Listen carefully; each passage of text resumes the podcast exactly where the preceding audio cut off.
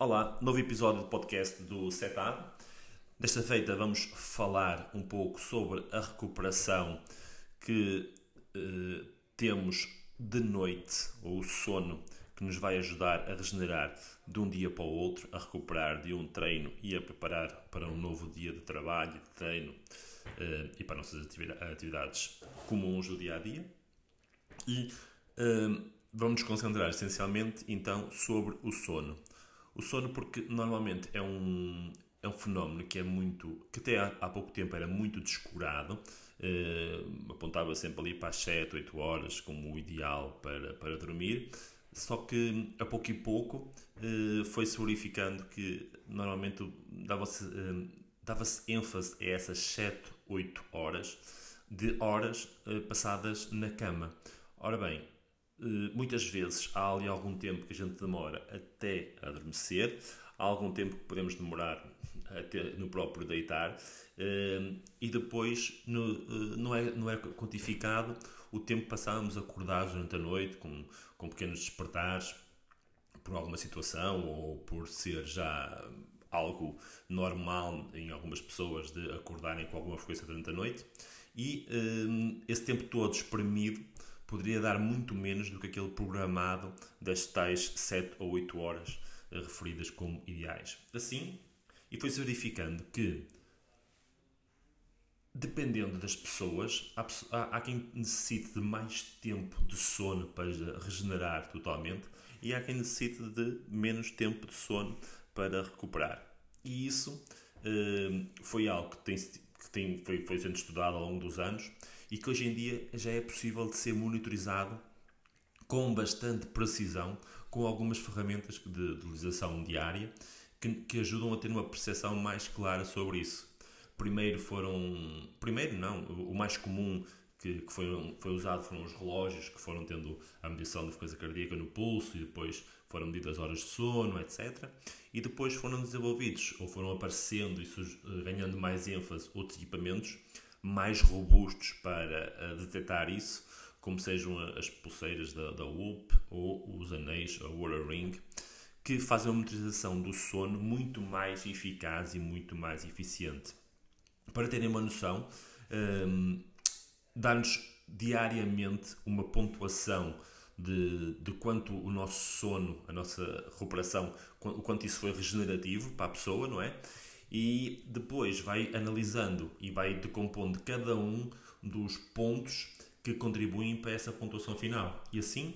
vai-nos dar o timing, vamos, vai-nos dar uma, uma pontuação ou um, uma análise sobre o timing em que nos deitamos. Um, isto, ou seja, vai-nos verificar em, em, na, na nossa dinâmica diária e após a refeição, qual é o timing normal para a nossa dinâmica do dia a dia, a hora que acordamos, etc., para irmos para a cama. E, consoante a gente se deite a uma hora mais eh, propícia para, para providenciarmos um bom descanso para nós, vamos ter uma maior pontuação.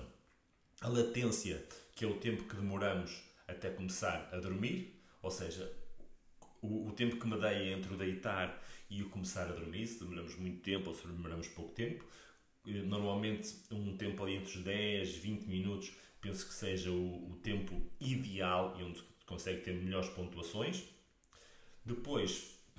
as horas totais de sono efetivo, ou seja, quanto tempo é que efetivamente tivemos realmente a dormir.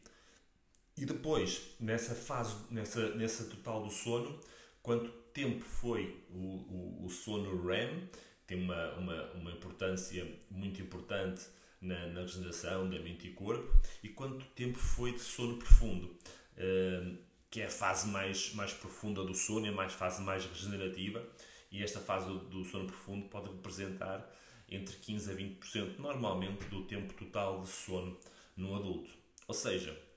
todos estes fatores são quantificados para nos dar uma pontuação e uma verificação quanto o sono foi eficaz e quanto estamos mais predispostos no próximo dia para as nossas atividades diárias do cotidiano, para treinar, etc.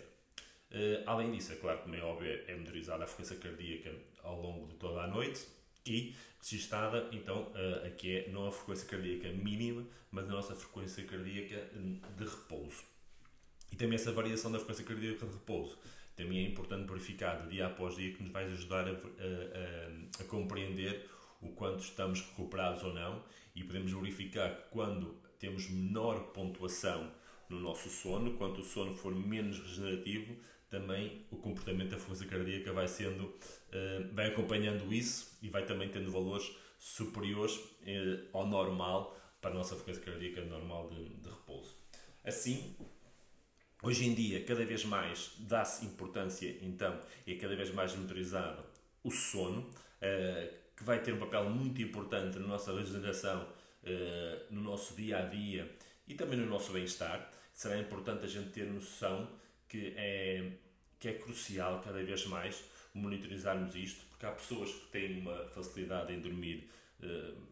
estupenda, não é? E há outros pela sua vida profissional, profi uh, pessoal e também pela conciliação muitas vezes com o treino, ou não, sem mesmo não havendo treino, que o sono acaba por ser uh, o parente pobre do nosso dia a dia e o mais prejudicado. E à medida que vamos prejudicando a qualidade do sono, vamos prejudicando tudo o que acontece ao longo do dia, porque a nossa produção vai ser pior, não vamos estar tão predispostos a, a, para a atividade profissional, para a nossa a, dinâmica pessoal também no convívio com outras pessoas, no lidar com outras pessoas, e tudo isso vai ter um, um impacto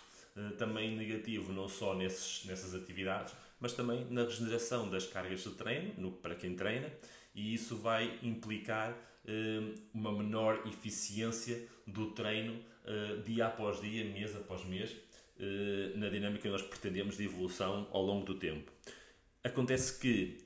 e como nós já vamos monitorizando estes valores com alguns atletas, não com todos, que nós temos, já vamos verificando que muitas vezes aquela nossa planificação em que a gente consegue, através do, dos mecanismos atuais de, de prever uma evolução uh, já bem uh, ponderada até um determinado momento da época, que muitas vezes, quando isso não acontece, é porque houve muito distúrbio de sono, de descanso, de recuperação ao longo desse processo, assim como outros fatores como lesões e doenças por aí fora. Mas uh, quanto melhor é a qualidade do sono e quanto mais as pessoas são disciplinadas e cuidam nesse, nesse momento tão importante do dia a dia, uh, tanto melhor é a assimilação das cargas e a sua evolução para níveis de prontidão superiores. Assim,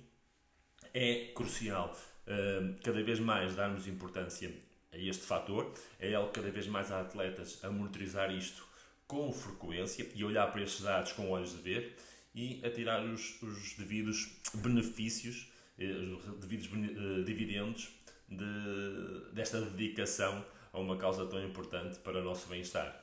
Assim, eh, espero que reflitam um pouco também sobre isto e que seja também um, aspecto importante a ter em consideração no vosso dia a dia para conseguirem uma melhor evolução, não, a nível, não só a nível de treino, que a gente está sempre a olhar um bocadinho para o treino, mas também a nível pessoal e profissional, porque acabam por ser o, nosso, a nossa, nosso bem-estar e a nossa hum, predisposição para lidar com os outros e para lidar com o mundo e para lidar com as adversidades e com, as, com, com tudo o que nós nos deparamos no dia a dia. Quanto mais predispostos a isso e despertos estivermos, hum, tanto mais sucesso também iremos experimentar. Espero que tenham gostado e encontramos em novo podcast. Partilhem. Obrigado.